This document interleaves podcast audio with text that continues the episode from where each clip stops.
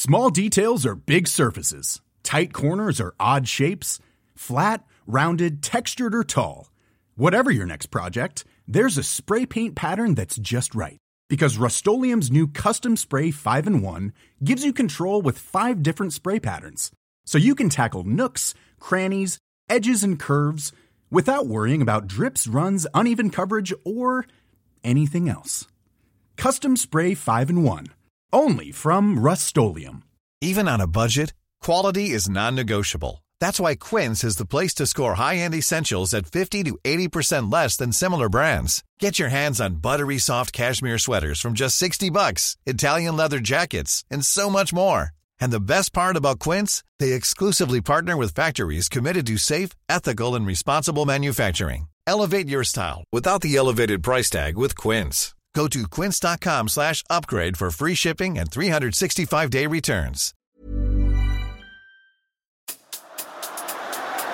Spurs in full cry here.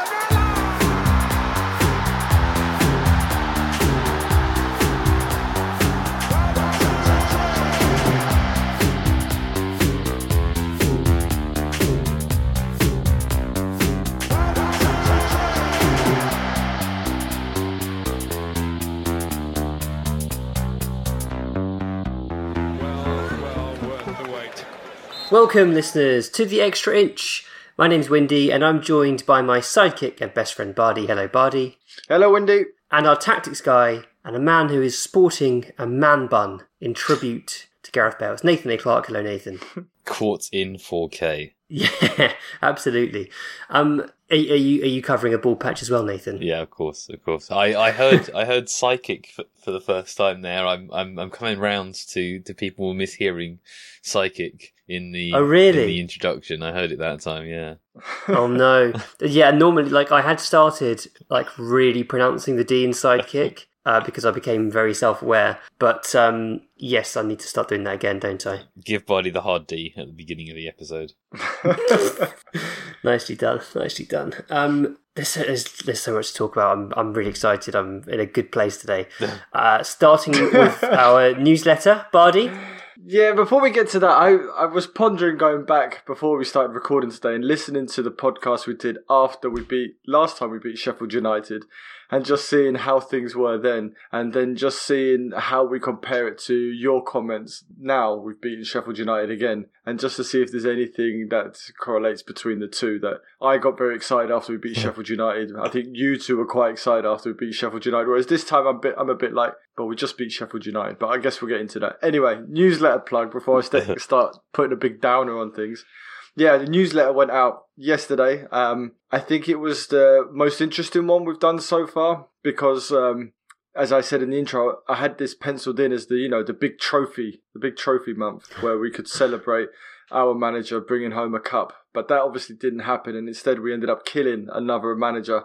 And then I just thought about all the managers in the past that Tottenham have buried and how now with time having passed do we see their reigns? Was there something in what they did while they were in charge of the club that is uh, got a redeeming feature? Because no one likes to speak ill of the dead. So um, was there anything in Andre Villas-Boas, Christian Gross, Harry Redknapp's time with the club that deserves memory that at the that when they were fired we kind of forgot about, but now with time having passed, perhaps there was something interested in what they did and um, how they served the club. So I, I really found it interesting, and I hope the I hope the subscribers did. A nice one, yeah. I mean, it was it's excellent stuff as ever. Three guest writers, actually four guest writers, because we had a piece about Oliver Skipp as well, which was very enjoyable.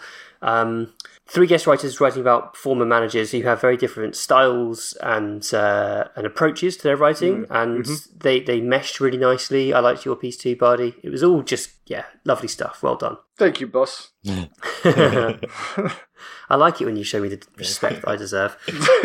Um, and Nathan, you've been busy as well.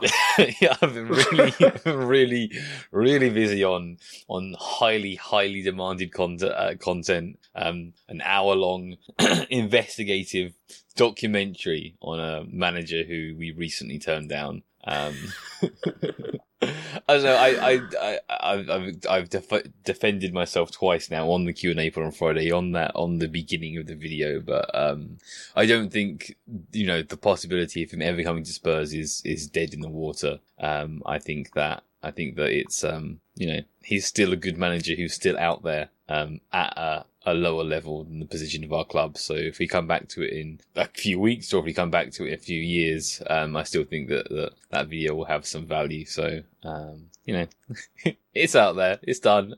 To be honest, it's probably like my best work.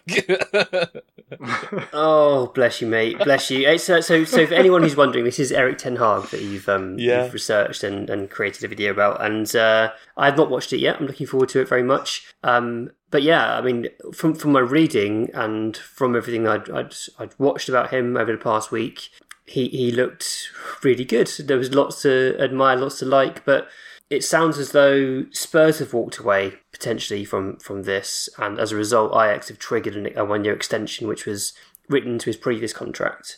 But as you say, this doesn't mean it's necessarily the end. or, or Spurs have walked away because the, we knew that Ajax were going to trigger an extension and, and change the compensation. I think that that's quite a, a plausible explanation of events. Yeah, I mean, it is. It is. M- Maybe Ajax were asking for an unreasonable amount of money, and um, Levy thinks he can get a better deal elsewhere. Yeah, that figures too. Um, so let's get into it. Let's get into the Sheffield United match. I'm I'm excited. I mean, it's silly to get carried away because it's Sheffield United. They are absolute trash. One of the worst teams the Premier League's seen in certainly in recent years. Uh, but it's also fun to get carried away. Yeah. So so let's let's balance the two things. The team selection was really interesting and exciting from my perspective because Dele was back in the team. Um, his first start in like six weeks. I think he last started against Dinamo Zagreb, and his first league start in, in God knows how long. I haven't actually checked that, but I imagine a lot longer. Um, Gareth Bale's also back in the team. And Ndombele was not, though, and that is that is slightly concerning. Uh, Bardi, were you surprised that uh, that Dele was in, but Ndombele was on the bench? Um, I'm not surprised that Dele got a start. I think I think it's only kind of right we have a look at him, and Sheffield United is a very low risk opposition, so it's good to give him a go. And I kind of like Mason's words about Dele having trained well all week and put in a good effort. So he kind of put to bed the kind of rumor that Dele doesn't do anything in the training ground. He just runs around talking about baked beans and stuff.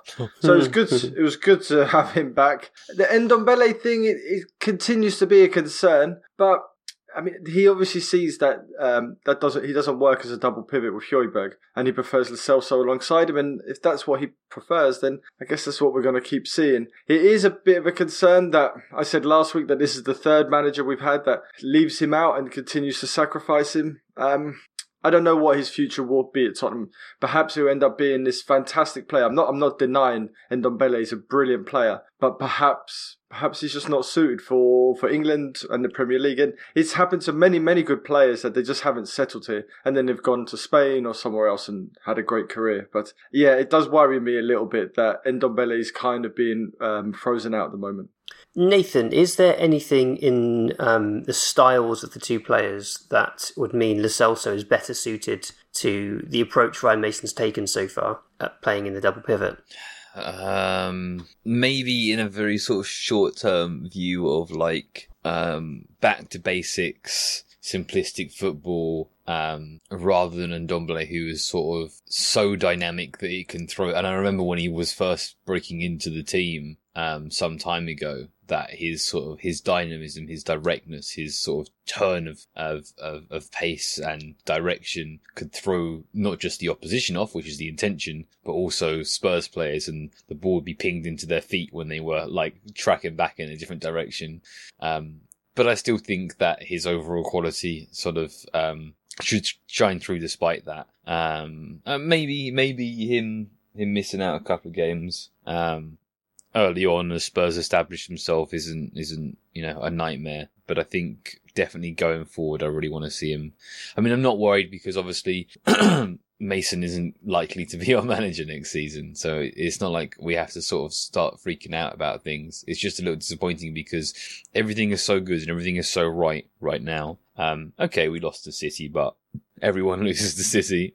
Um, we're playing good football. We're bringing in all of these previously ostracized players, um, but Ndombele is missing out. And there's an extent, obviously, to which like you can only play four of Bale, Lo Delhi, Son, uh, and Ndombele. But like Ndombele isn't just like the one coming off the bench. He's sort of like completely missing. So it's slightly it's slightly disappointing, um, but it doesn't put a dampener on the overall, or much of a dampener on the overall goodness that is that is Ryan Mason's Tottenham Hotspur Football Club.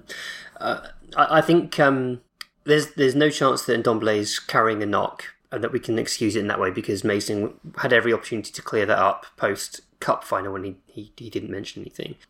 Could you argue that that, that Mason is doing this because we've sort of seen enough of Ndombele. We know what Ndombele is. We know he's really good. And going into like finishing out the season and going into next season, he's just sort of giving us or giving the coaching staff, giving the club, giving the fans an opportunity to have a look at Lo Celso in the pivot because Lo Celso's not been around so much this season due to injury. Is is there anything in that, or is that? I don't think so. It, no. no. There's a there's an Ali Gold article out this morning that sort of um, very softly implies that his performance against Southampton was perceived fairly negatively, and so that's okay. why he's out of the team.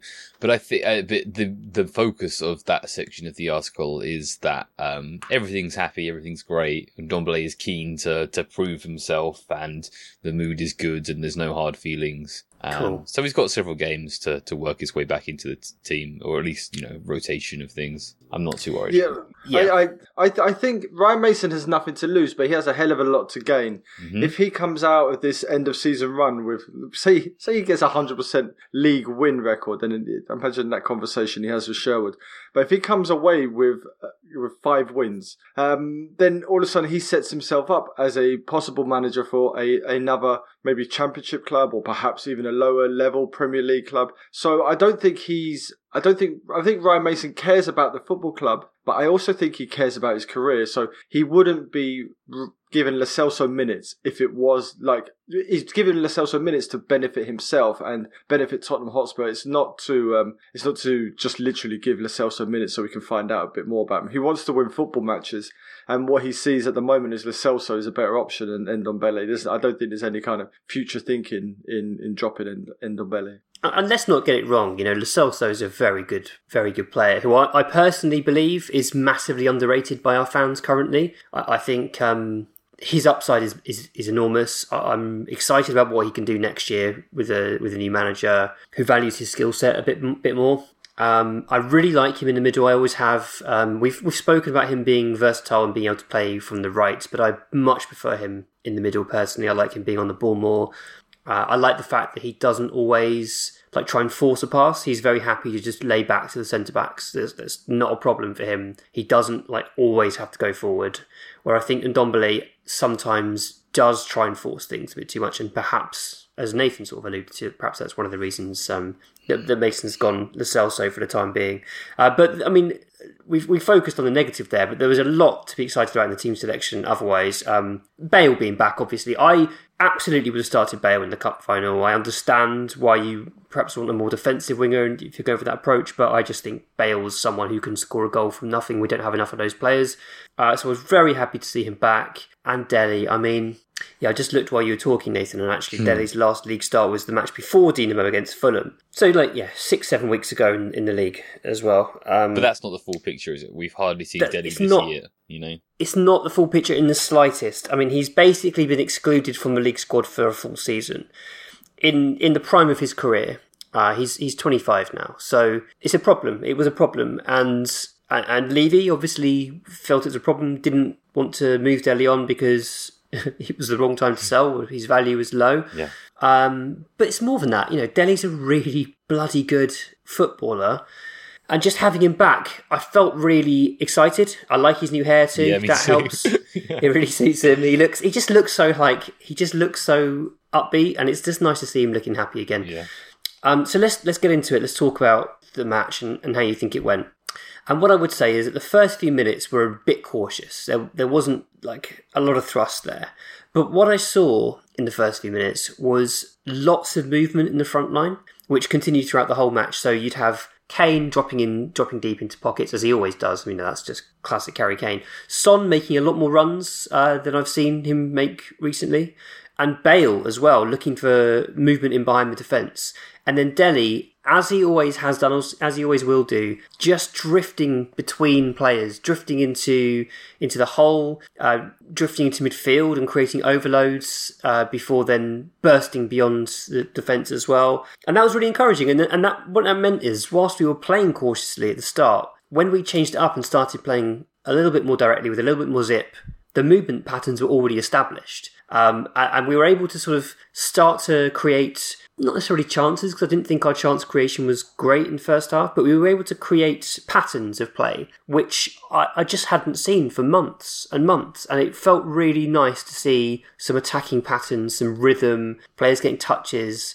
Yeah, I mean, I, I just felt good about the attacking performance. Uh, Nathan, let's start with you. What difference did Dele make, firstly, but also generally, what did you see? I saw some football that was nice to watch. I, I agree it took a little while to warm up, but I thought that like pretty much straight from the off there was there were some nice combinations and there was some some possession with intent rather than just sort of passing it around the back. Um, and yeah, there were some nice movements. It wasn't it wasn't hugely um, uh, fruitful right from the beginning. It took a little while to get going. Um, when it did, it was really good, and I think that we sort of had to find ourselves and and and and um, prove to ourselves our own capability, and we grew into it, grew into the confidence, and started getting things going. And and uh, and my goodness, how like much that means to me as a fan. You know, nothing has made anything clearer than the last two months that like, yeah, man, I will make absolutely no apology that I want to enjoy watching my football club because, okay, football is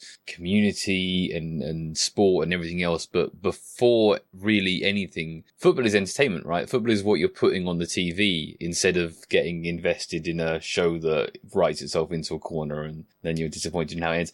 So, um, if I'm putting, I, I liked watching it. I watched it. I was able to watch it the whole time. It was aesthetically pleasing, and that that just matters. It just does matter. Yeah. I I'm I don't want. I will take no more um little side notes on on why that's only one aspect. I really like watching my team play good football. That's good to watch, and that's what we got. And it's such a, a relief. It's such a joy. I loved it.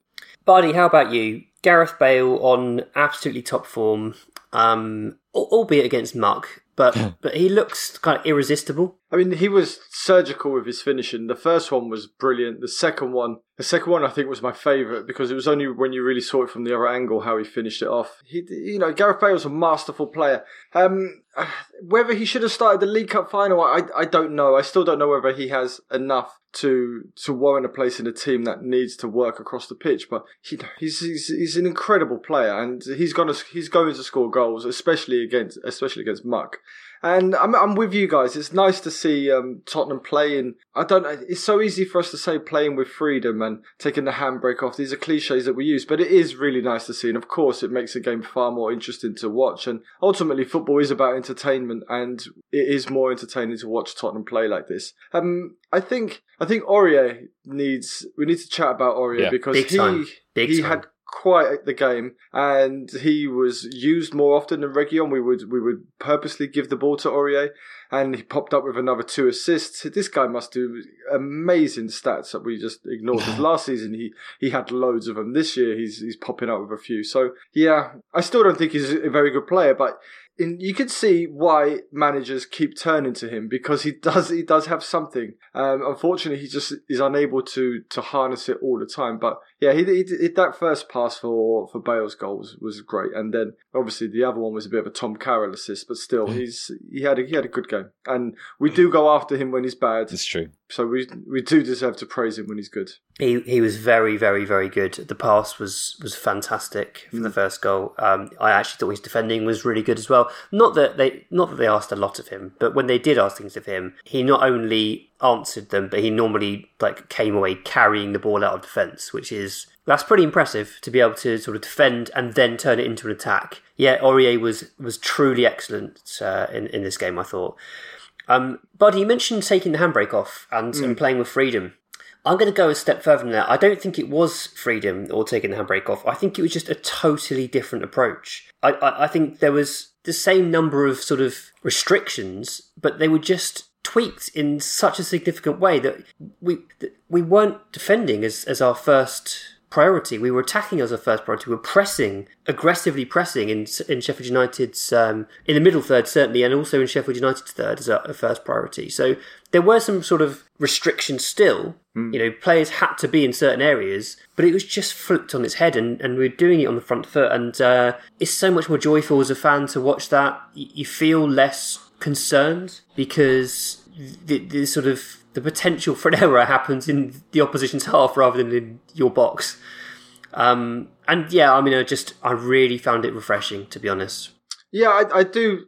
It, of course, it is refreshing. I don't think like Tottenham are fixed, and this this was the reason why we weren't playing great. But um, I'm happy to see it. I do have concerns about Dele, but then of course he hasn't played much football, and I'm I'm just worried about him in this kind of number ten role. I think right now he probably I think he's better with his back to goal than Ndombele, which is perhaps why he's being played there at that moment because um, Mason doesn't want Højbjerg and Ndombele alongside each other anymore. And I think Dele in that position works. I think he, he works better than Lucas with his back to goal as well. Lucas is, is pretty good when you wind him up and just let him run at things. So I would I would like to see this kind of Dele project continue for the rest of the season. I want I want to see him start every single game, and then we can kind of judge from from there. Because I think at the moment we all know he's a good player, but we're still judging him on stuff that he did maybe two years ago. And I know there's mitigating circum there's mitigating factors around that, but I want to see something from Dele now, which puts a statement out, which from him, which proves to our next manager that he deserves to be a player that you can build a team around, and not just kind of myth of a player that we keep referencing from from many years ago that he, he he's no longer. I, I want to come back to this because we've got several mm. questions on Dele, and um, it'd be good to do a, a bit of a deep dive. Um, but just to say, I really want to see Dele play with Ndombele. It's something we haven't hmm. seen a great deal of, and I think their skill sets will mesh beautifully. You know, Ndombele, who is able to like pick a pass really, like he's got exceptional vision for spotting a pass early, a bit like Christian Eriksen had. And Ndombele's got that in spades, and and Dele, who's so good at finding space. That feels to me like a, a match made in heaven. So I'm really hoping we get to see a little bit of that before the season's out. Um, Nathan, anything else you want to add around the, the tactics in this game before we move on?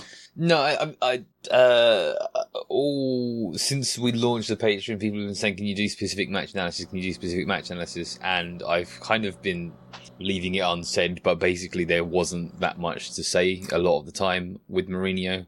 And then we had our first game under Ryan Mason, and I and we got Harry B on. It was Harry B's idea, but but we did a, a match analysis with him, and I Similarly, but from a more positive angle, there isn't that much to say about the game under Ryan Mason so far. We're we're playing sort of um, day one proactive football, right? We're playing here are how you make a triangle and remember 100%. Yeah, and, and here's how to, to, you know, make sure you press the opposition early. And there isn't a great level of intricacy or detail in that. And yet, of course, um, it's Sheffield United and they are, they are really, really bad. Uh, you mentioned the last time we played Sheffield United and record, podcast we recorded after that. I very specifically remember downplaying the idea that it's just Sheffield United after that. So I get to cash in on that now and and say, well, if you go back to that game, like we beat them three one, right? And I was that the Ndombele goal, yeah. the outrageous lob. Mm-hmm. Yeah, it was that game. There you go. So there were there were nice moments in that game, and we beat them three one. And I remember the the point of focus at the time is that we continued to attack the opposition. We continued to possess the ball throughout the full game, and we managed to do that against Sheffield United. But this is really a level above that, right? We're not just like demonstrating that we can do that. We're not just saying here's us having the ball. It was more expressive. It was it was recognizing that yes, it's just Sheffield United, and using that as an opportunity to be expressive and have fun. And I have missed having fun a lot. It's a good point. I, I, I massively agree with the, the point you're making about creating triangles, especially through the midfield. Um, Dele playing like a hybrid 8 10 really helped with that. He would often drop in and create the tip of a triangle or, or a, a rhombus, if you want to go one step further, and uh, that really helped us progress the ball. And, uh, that was incredibly useful. Uh, uh Lo Celso also really excellent at creating angles in midfield to move the ball forward. Um, let's let's dig into Dele a bit because we we've been sitting on some Dele questions for quite a while now. To be honest, we've been sitting on quite a lot of questions generally because there's been so many talking points and we've got like a, a backlog. But the Dele stuff's interesting, so let me run through three questions and then we'll just talk about them more generally. Um, Mark Lynch asked us to do a proper look at Dele over the last few years. Personally, while we like to blame Mourinho, I think his performances and effectiveness had dropped well before he came in. At what point is his future looked at by the club? Uh, Shipley said, I know there's been a very warranted vocal frustration at how Dele has been handled this season on the extra inch. With him nearly leaving in January and his somewhat public frictions with Mourinho, I have tended to agree. However, I'm starting to think that he hasn't actually done enough to warrant a starting place in our squad. Um, Nick Carswell says, um, I was having a conversation with a United supporting mate of mine, and he was comparing Dele to Bruno in terms of their instinctive maverick playing styles. Both players will still misplace a lot of passes and have games where 90% of what they try to do doesn't quite come off, but they try and try to create so much they're still valuable game changers. Uh, the difference, according to my mate, is that Bruno has that feral edge to him, a proper wild streak and a relentless drive that rubs off on his teammates and can really aggravate opponents. I wondered, he wondered if Dele maybe lacked that, and I immediately thought back to the Dele of old, who definitely had that feral edge, and did Poch maybe coach that out of him? So three slightly, slightly different questions. The first two getting it roughly the same thing, and the last questioning whether we've we've changed Dele for the worse. But let's start off by doing a sort of historical look back at where things started to go wrong with Dele, and l- let me let me put my point to you and see if you remember it in the same way. So I remember Dele starting to drop off in terms of his performance when Pochettino attempt to move him attempted to move him into the central midfield, uh, mainly as a three. And it was when we were trying to sort of work out what we're doing with this Winks and Sissoko midfield partnership, which we all hated. We, we've said so many times how much we hated that midfield. We still hate it whenever it's turned out today. I think Pochettino tried to get Dele in there to to, to play again a, hybrid 8-10 role and to try and add something to the midfield defensively but then also be able to carry the ball forward um, effectively. And Dele was always at his absolute best when he had complete freedom to move in the final third into spaces where he could create and score goals mainly score goals if we're completely honest. He was always been more of somebody who's on the end of things rather than um, rather than creating um, and then it seemed to me that his his confidence took a nosedive as the rest of the team dropped off. So whether he was the symptom or the cause, it's difficult to sort of argue because it all seemed to happen at roughly the same time. And then when Mourinho came in, he was obviously like there was the whole Dele's brother situation, and Dele was made the absolute focal point for the early st- parts of Mourinho's tenure. And he looked really good again. Then he looked integral, and he was getting goals, he was getting assists not at previous rates, but still at good rates. And you could argue that we wouldn't have got the Europa League that season were it not for Dele's uh, interventions. And then whatever happened happened. He decided that he's not trying enough in training. We think, uh, and he excluded him. Have I got that timeline roughly correct? Do you think, Nathan? Yeah, I think that's that's more or less where I am. I wrote an article for StatsBomb in the summer of uh 2019 um because we had we brought in Ndombele and Lo Celso um and I saw a whole load of Spurs fans on Twitter on uh Reddit on forums coming up with their their 11 uh that that they were excited to see and Dele was absent from them and I, th- I thought there was a lack of excitement for Dele um and so I tried to contextualize his performance from the sort of season and a half before which which I accept wasn't great but he yeah he was asked to do a lot more ball carrying and a lot more deeper play, a lot more midfield work, which um, which he could have done better with. To be honest, I think um, you can tell he's been watching a lot of 1899 Ajax recently. If you look at Van der Beek, who is uh, yes. a, a, player in a very similar profile, um, at the same time is that he was playing this sort of number 10 who's bursting on behind and running, and then later is asked to play more of a midfield role and adapts to that well and establishes himself as a midfielder. Okay, in the Eredivisie, but but nonetheless, whereas Dele, um, he he kind of he you know I don't think that players are positions, but Dele looked like a number ten trying to do a central midfielder's job, um, and and didn't didn't really grab that by the horns and, and make himself a, a controlling, dominating um, central midfielder who can then also get in the box. Um, so you know that that's a short, you know, that's a limitation to his play style. That's that's a place where he that's um, where he where I think he was good, but he wasn't at the same level as brilliance in his preferred role. Um, and then yeah, he's sort of had a, a brief spell at the beginning under Mourinho, and, and then things have gone downhill since then. I don't I don't want to imply that Dele has been perfect either on the pitch or off the pitch. Mm-hmm. I don't want to make out that he's handled the situation as well as he possibly could. Um, but and you've you've clearly timed these old questions uh, very very meanly, Windy, because we can now say, well, look at this game and look how much fun he is, and look how sharp he looks, even though he's hardly played any football all season, and isn't he a joy to have in the team? And look at what his runs do, even when he doesn't receive the ball, and look at his ability to see the link play, even when he's not receiving the ball behind the lines and all that kind of stuff. And um, yes, Dele shares some blame for his narrative over the last two and a half years. Oh, definitely, definitely. Um, but his upside is still very present, and that's easy to see against the worst team in the league. Yeah, and the Mark and Jonah in particular, I, that wasn't my intention. Yeah, and uh, I, I think Mark and Jonah also have a lot of people who would still be sympathetic to, to the questions, even now. Um, that's sure. certainly what I've seen on social media over the last 24 hours. Um, a lot of people are just done with Dele. I mean, Bud, you've, you've, sort of hinted to sort of feeling similarly and feeling as though he's still got a lot to prove. Um, so talk us through where you are with him at the moment. I mean, Dele Alli arrived at our club as an unknown. We didn't know much about him. He was a bit of a punt from, from Milton Keynes, and he turned out to be this this wonderful young player who was uh, he, he was a bit of a maverick. He could appear at moments and have decisive impact at games, whether it was a goal or an assist.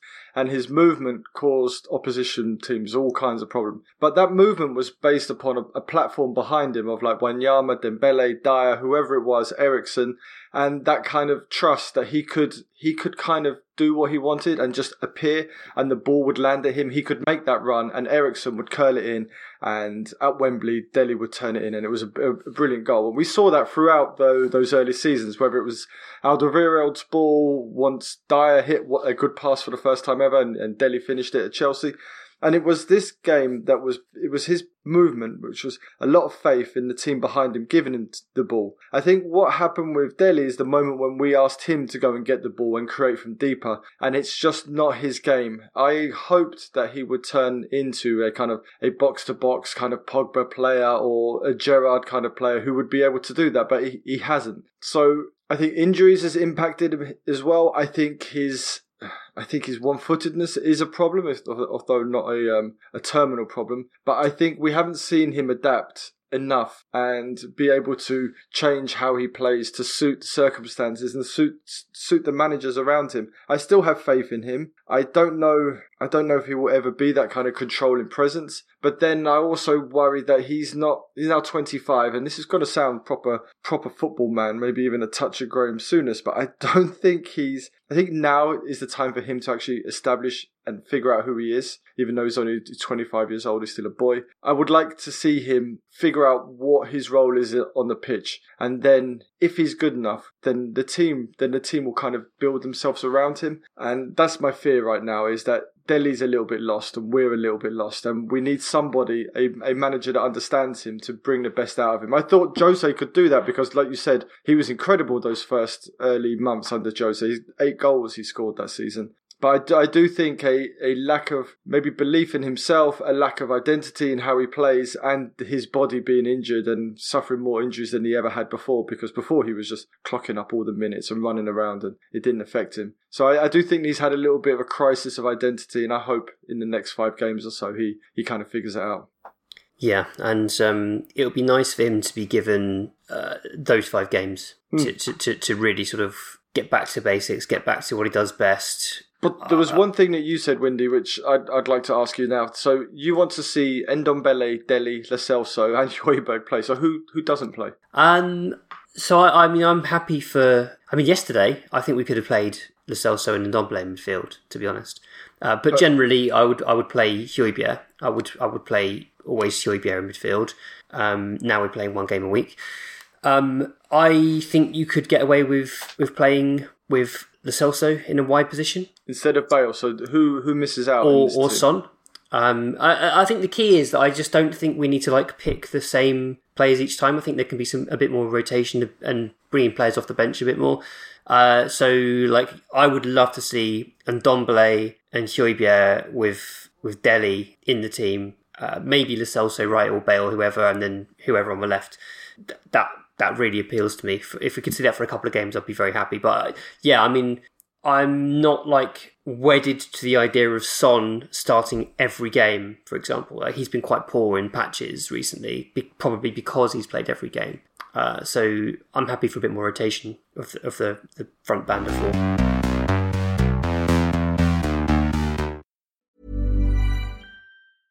Small details are big surfaces. Tight corners are odd shapes. Flat, rounded, textured, or tall.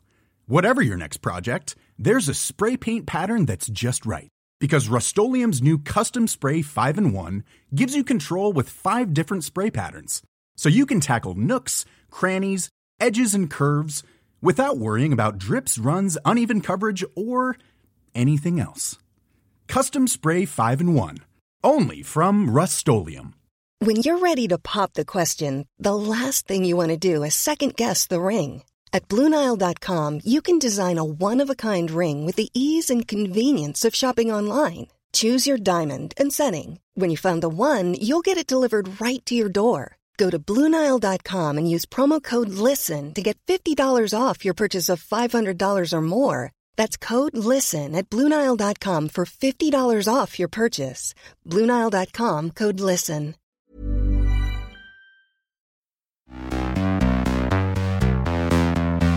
Um, so, following on from our recruitment discussion in the last podcast, Paul Nelson asks which of the players signed by Spurs from the summer 2017 onwards would get into the 2016 17 side. I think what Paul's saying here basically is look, the recruitment can't be that good because it hasn't improved the team. Um, Nathan, what, what do you think? I mean, and Ndombele is probably a good place to start. Would he get into the 2016 17 side? Uh, probably because Dembele's injured half the time, so he gets in that way. I think we we've signed good players in that time. We just haven't signed enough good players. We signed a few not great players, um, and just generally, I think the volume has been too low. You know, I think and Ndombele and Lo There's a lot of um still um hesitation over Lo Celso, which I think is a shame. I think he's a really good player. Um, but I think Lo Celso, yeah, Ndombele, Lo Celso are brilliant players. Who else have we signed? Should I bring up a list? That does include one year where we didn't sign anybody. Yeah, well, I mean that's the point, I mean- though. I think that that's that's Yeah. the issue, right? If we'd have if we'd have signed one or two players of Ndombele or it maybe go as low as Lo Celso's level in 2018, it'd be a very different story, right? If we'd have bought a very good right back, if we'd have bought a very good centre back. I mean, I, I, to be honest, I think we did. We bought Foyth, and and he's a really special young player, and we didn't develop him under two managers. Um, we, we failed to to make use of his talents. Um, Davinson Sanchez has regressed, but when we bought him, he was a values at 40 million and i think if we'd have you know if you take the the concept of 40 million pounds worth of centre back then that looks a little better than davinson sanchez does at the moment bless yeah. him Yeah. um Yeah. so i don't know uh yes there are issues in our recruitment i'm i'm the first to to say that um, but I think there are also quite a few teams who are worse at recruitment than us. Um, it's yeah, it's it's just it's just um it's just taken a summer off and that hurting us for several years in a row because you can't really do that. That's fair. Uh, I think the other obvious player that would have got into that side is, is Reguilon Yes, uh, at the expense of Ben Davies. Not not necessarily of you know Danny when Danny Rose was at his best, then sure that's a that's a difficult uh, player to, dis- to displace. But Reguilon's clearly better than Ben Davies. I think he's I mean, better just than is. Rose at his best too. I think that will be. I, I, I think he might well be. Yeah, I think that could become apparent over the next couple of Yes. years for sure. Um, I've just realised that we, we didn't mention the Lo Celso incident. Oh yeah, Um, the attempted murder. and yeah, I mean, I do think it's worth talking about. Um, I was absolutely when I first saw the replay, I was like, okay, cool, red card, brilliant. This is this this is going to be a goal fest now. And then when nothing happened, I was thinking like, how could how could you watch that as a as a referee who's refereed many football matches who has a good understanding of of what players are about and, and what players are trying to do, and seeing the, the sort of look down at the Celso that, that Fleck has. How could you possibly think that that was an accident? I mean, it was so obviously deliberate.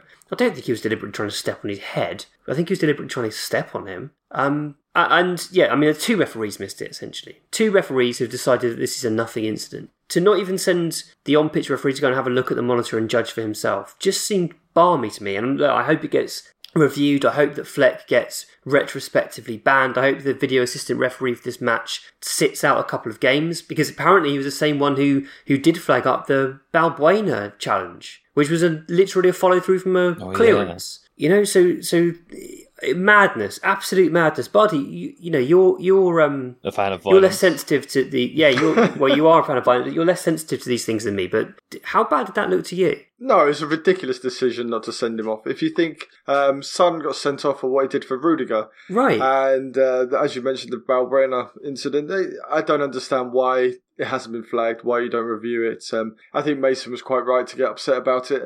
I don't, I don't understand what's the point of, of VAR. Sometimes it's, I, I'm, I'm all for the idea of VAR, but this is just. This is one of those those those reasons that you look at and you think, yeah, there's um there's something going really wrong with the game. Completely. And, and look, VAR, the system can make some tackles look worse because you're watching them in super, super slow mo. And I, I have some sympathy with that, um, with that takeaway. But this is someone who's deliberately trying to injure an opponent, to deliberately trying to hurt, inflict pain on an opponent. This isn't like a mistimed tackle. This isn't someone you know, accidentally going a little bit high up on the shin or the ankle because their, their, follow through is happening that way. This is someone trying to tread on someone, and he ends up treading on his head, on his temple. You know, it's a really sensitive part of the skull. He could have done some severe damage. I was absolutely staggered that that wasn't deemed a red card. Honestly, I staggered. Anyway, there you go. There's my outrage at the incident. and uh, do you know what else as well? Go on, Windy, go on. You've got the floor now. Andy Hinchcliffe laughing about the massive ice pack on the Celso's head. You know, like it's not fun. Like that's not funny. That's as a result of a really terrible challenge, which could have done some significant damage to him. Could have Our, blinded our him. manager had his career ended by a head injury. It's true. That is Could have true. blinded him. He he could have blinded him. You're absolutely right. You know, Ah, just We should make footballers wear goggles or helmets. Uh, I don't often get irate about this kind of stuff, but honestly, there's such a lack of protection there Yeah. that just winds me up. And it's so simple to fix I think well. that's the thing. I think that's the thing because whenever there is like a discussion around a decision that is sort of ascribing um, intent, um, yes, I think if you watch that footage, um, it's pretty easy to be persuaded that it was a deliberate move. But as long as you have the possibility to be like not absolutely certain, the referees are always going to have the decision or the the opportunity to to to to give Fleck the benefit of the doubt, you know, um, and then they can justify that backwards and and say, well, he's you know he's a nice guy and all of that kind of stuff. Um, and this is why I, I'm pretty sure the rules as written don't actually worry too much about deliverance, and then it, it's really what that should be judged on is whether his action was dangerous. This is when you get into discussion about like is is Balbuena clearing the ball dangerous if there's a player near him when he does it and that kind of thing. Um, but yeah, if if we if we return to like why do referees exist? What are the rules for and all that kind of stuff? Um, the point is to protect the players, and and it's not unfair to say that that Fleck has put himself in a situation at the very least um, where he's landing on another player's studs down, and and and you work from there, and you just say, okay, maybe that wasn't quite as deliberate as it looks, but um, look at his face. Look what you've done to his face. So, yeah, I Exactly. I appreciate your frustration. And Lo Celso doesn't help himself because he kind of reacted in the same way that he reacts to literally every Well, challenge yeah, on him. Those bloody lines. Yeah. very Latin. Very Latin. Um, so this this this question sort of harks back to something I was suggesting at the start of the podcast. Alec Deprinsky says, "Is there anyone you would like to see get a run of games before deciding if they need to be sold in the summer? Conversely, who are you already on board with selling?" So we've spoken quite a bit before about who we are for selling. I think we kind of want to sell half the squad. Um, but but Bardi, this made me think of Harry Winks. Are you keen to see a bit of Winks in a more possession based team just to sort of get a gauge of where he is now as a player before deciding whether to move him on or not? Um, I don't think we're going to learn anything new about Harry Winks now. I think he is what he is. I don't think he's going to improve. I don't think he's going to get any worse. I think he's got a very solid football career in front of him. I just don't think that career will be at Tottenham. What sort of level of club do you think he'll end up at? I think he'll do all right at a. Um, I think he'll do all right at Palace. He'll be okay there. I think he's a little better than Palace. I think he's more of a he's a, he's a mid-tabler. The Palace are mid-table, no? That's, Oh, they are. they're they're in a they're in a uh, what's the uh, false position? They're they're Yeah. they're they're a fake mid-table. They they are playing some of the most horrific football to watch. Mm. Like uh, Spurs fans, we've had it we've had it nice compared to what Palace. And yeah, they've got results, but God, that's that's not that's not suited to uh that's not suited to Harry Winks at all. I mean, I do give a little every now and then. I I, I don't mind Palace, not because I don't. Yeah, I don't mind them. They they got some proper trash in their team. They do. They've got um, but they Hodgson keeps them up, and I, I have a soft spot for Hodgson. So um, I, I, I always admire what he what he's able to do, and the fact that he, the moment he leaves Palace, they're done. They're they're gonna go. They're gonna get relegated. So I I think that's kind of why they're not rebelling against him.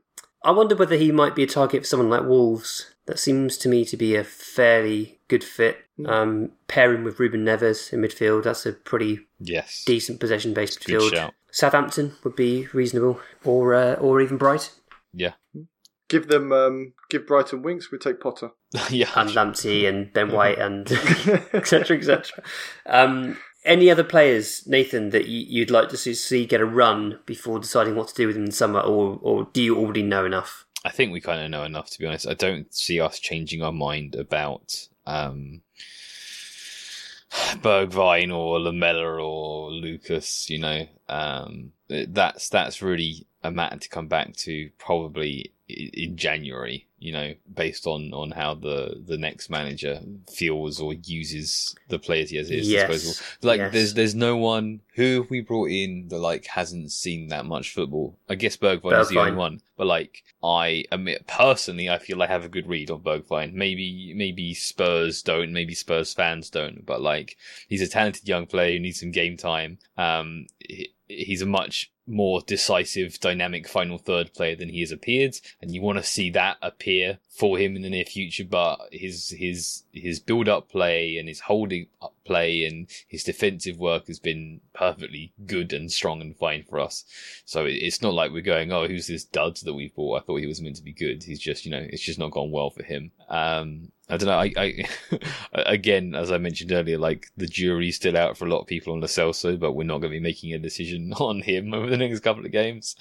Um, so I don't know who would be. I guess Doherty. I guess Doherty is the player who, like you, but you're not gonna. Why are you gonna bench Aurier just to get a, a feel for Doherty at this stage? You know, uh, maybe he gets one or two of the next games, but it, it's got to come down to the next manager. I think my personal strategy at right back, I think, would probably be to sell Serge Serge Aurier and bring in a right back who is going to keep Doherty on the bench. Um, pretty solidly while you then work out what you're going to do with him if he plays a couple of cup games next season and if he looks rough again then you have to move on from Doherty um yeah I, I- who I can't think of Gazaniga like He's on loan. You can't you can't play alone.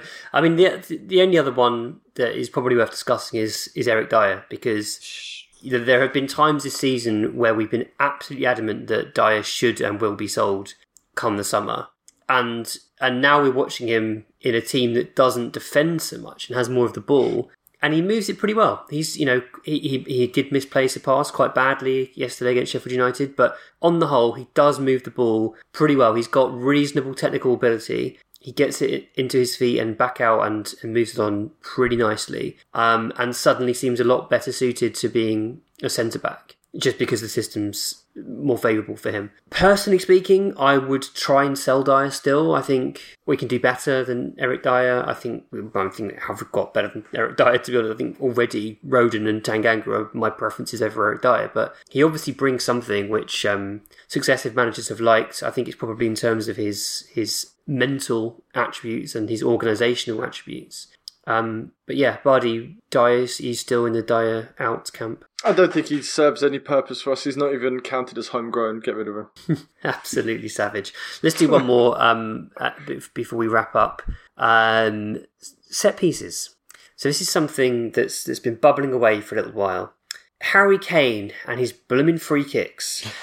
So Adam Moore emailed us and he sent us a video uh, which is really interesting of Harry Kane talking to Thierry Henry on Sky Sports. I think it might have been Soccer AM. I, I can't quite remember. I watched it a while back now. Um, and Adam's point was when I first saw this, you could see the question sink into Harry's brain about taking more free kicks. I'm sure there's more to it, but I always think of that conversation when he blasts one off the wall. And Henry was basically like saying you can add 10 more goals hmm. by becoming a master of free kicks, which is completely like outrageously unreasonable for a start. But but like it does ring true that this was watching that video made me go shit. Yeah, maybe that is that's the starting point. Nathan, why does Harry Kane still take free kicks? Uh, who else is going to take him? Gareth Bale. He's uh, only good at free kicks from a medium distance and when the uh, ball is over towards the right hand side of the pitch. Giovanni Lo Celso. Yeah, probably. Yeah, be better, wouldn't it? Reguilon. Uh, well, maybe. I have no idea. Aurier. I mean, Eric Dier. yes, actually, Eric Dier's a good show. I forget about that. Yeah, um, I just think Kane's free kicks are so poor. They're well, they're poor because we know how well Harry Kane can strike a ball when it's Mm. you know got a bit of movement on it. um, they're poor because when you see Harry Kane approach a ball in open play, um, you're confident, and then you feel the exact opposite way when he's taking a free kick. free kicks aren't direct. Free kicks aren't a very fruitful, uh, generally a very fruitful um, path to, to victory. Sure. You know. Unless you're James Ward-Prowse. Uh, unless, yeah, and, and everybody, all professional players should be like putting in three hours a week on looking at James Ward Prowse videos and working on that specific technique. But there you go. That's a whole different thing.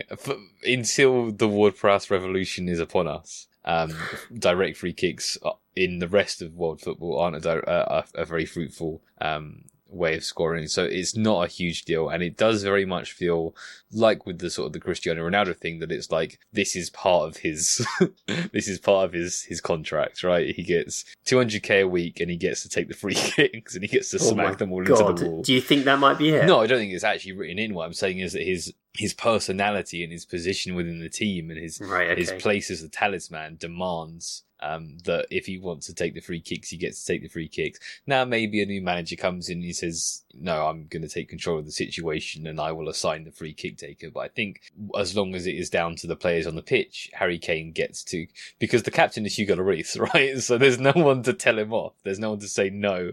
You know, Lloris is down the other end, having a nice sit down. Um, I don't know. I, I, I, I don't care that much because I don't care that much about direct free kicks. Um, and I don't think that like our free kick taker used to be Eriksen when he when he was first at Spurs. He was he had an incredible run of free kicks, and then they suddenly dried up because that is the reality of, of free kicks. You take a great free kick taker, and he will go three years without scoring from one because that's just how they work. So I'm not like we need Lo Celso's an incredible. We've got to be using Celso. We've got to be using Eric Dier because he scored like two, and that makes him the best free kick taker at the club. You know, um, one of those for England. It's it's whatever. Um, it doesn't upset me that much. I don't mind it being, you know, part of the the Harry Kane tribute to keep Harry Kane. You know, if it keeps him at the club, he can take all the free kicks he wants.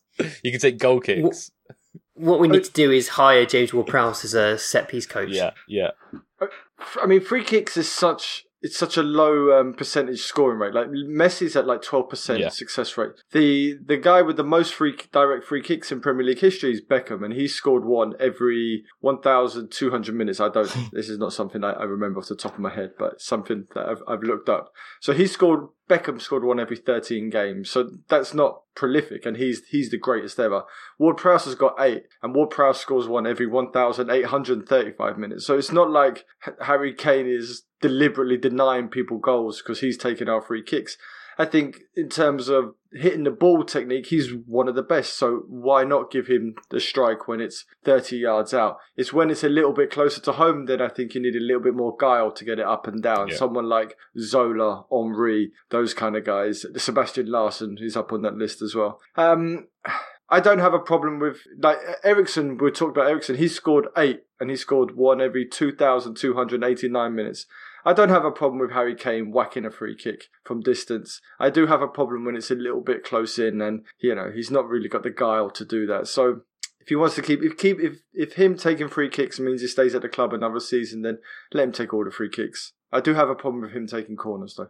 So on to corners because this is this is related, and it, I thought this was a really interesting, really interesting question from um, Josh from Milton Keynes, who says, "I remember hearing that the new stadium has one of the shortest run-ups to the corner flag. It looks roughly two steps with a sharp ramp downwards. Do you think this negatively affects our ability to put decent balls in from corner positions? Watching both Son and Giovanni Lo Celso against Sheffield United, it looked uncomfortable for them, and they didn't seem to put in many good crosses in." I'm going to call bullshit on that one because we scored a good goal against Arsenal from a corner. We scored a goal against Leeds from a corner. We have scored goals from corners. We've conceded goals from corners at our stadium as well. So I don't think I don't think the run up has any problem with it. I remember Man United always had a, a very narrow um, narrow place, and you know I don't think it's affected them. I am pretty sympathetic to this argument. Actually, I think there isn't a good enough run up. I think that the that it's too steep and too early before the corner. Um, I also think it's kind of a little bit dangerous that if you start off the pitch, uh, not as bad as it is at Old Trafford, because my goodness, they have a death trap surrounding the pitch with Yeah. spaces. But um, it's very easy, yeah, to, to slide off into a ditch. And yeah, I do think it, it affects the run up that you don't have much room, that you're coming in at um, an uh, an uphill angle. Um, I don't know. I, I'd be interested what players might have to say about about the pitch. Well, I was thinking it would be quite easy to, to look back at some footage of home corners against away corners and see if there's any change in, in run up styles. Hmm. Maybe worth a look. I, I really liked I really liked the question. it's not something I thought about before, but um, it makes sense. Windy telling Nathan what to do live on air. Well, I mean, it, technically, I have the same access that Nathan does, so I should just set this as an assignment for myself, shouldn't I? You've been listening to The Extra Inch. Thanks to Nathan A. Clark for production. Thanks to Bardi for being Italian. Thanks to Adam Gardner for the artwork. Thanks to David Lindmer for our intro music. You can find him on Twitter at Davy Shambles and his SoundCloud D Lindmer. Do check him out, he's great. Follow us on Twitter and Facebook at The Extra Inch. Email us via podcast at theextrainch.co.uk and subscribe via your usual podcast platforms. And if you do enjoy the podcast, consider leaving us a rating and review, that would really help.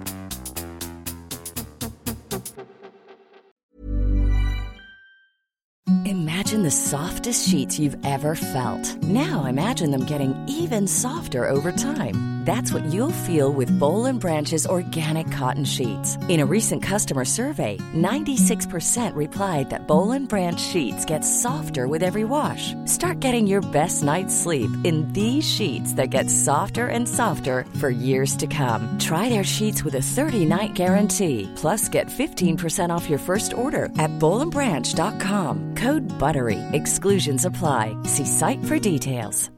Hi, I'm Daniel, founder of Pretty Litter. Cats and cat owners deserve better than any old fashioned litter. That's why I teamed up with scientists and veterinarians to create Pretty Litter. Its innovative crystal formula has superior odor control and weighs up to 80% less than clay litter. Pretty Litter even monitors health by changing colors to help detect early signs of potential illness. It's the world's smartest kitty litter. Go to prettylitter.com and use code ACAST for 20% off your first order and a free cat toy. Terms and conditions apply. See site for details.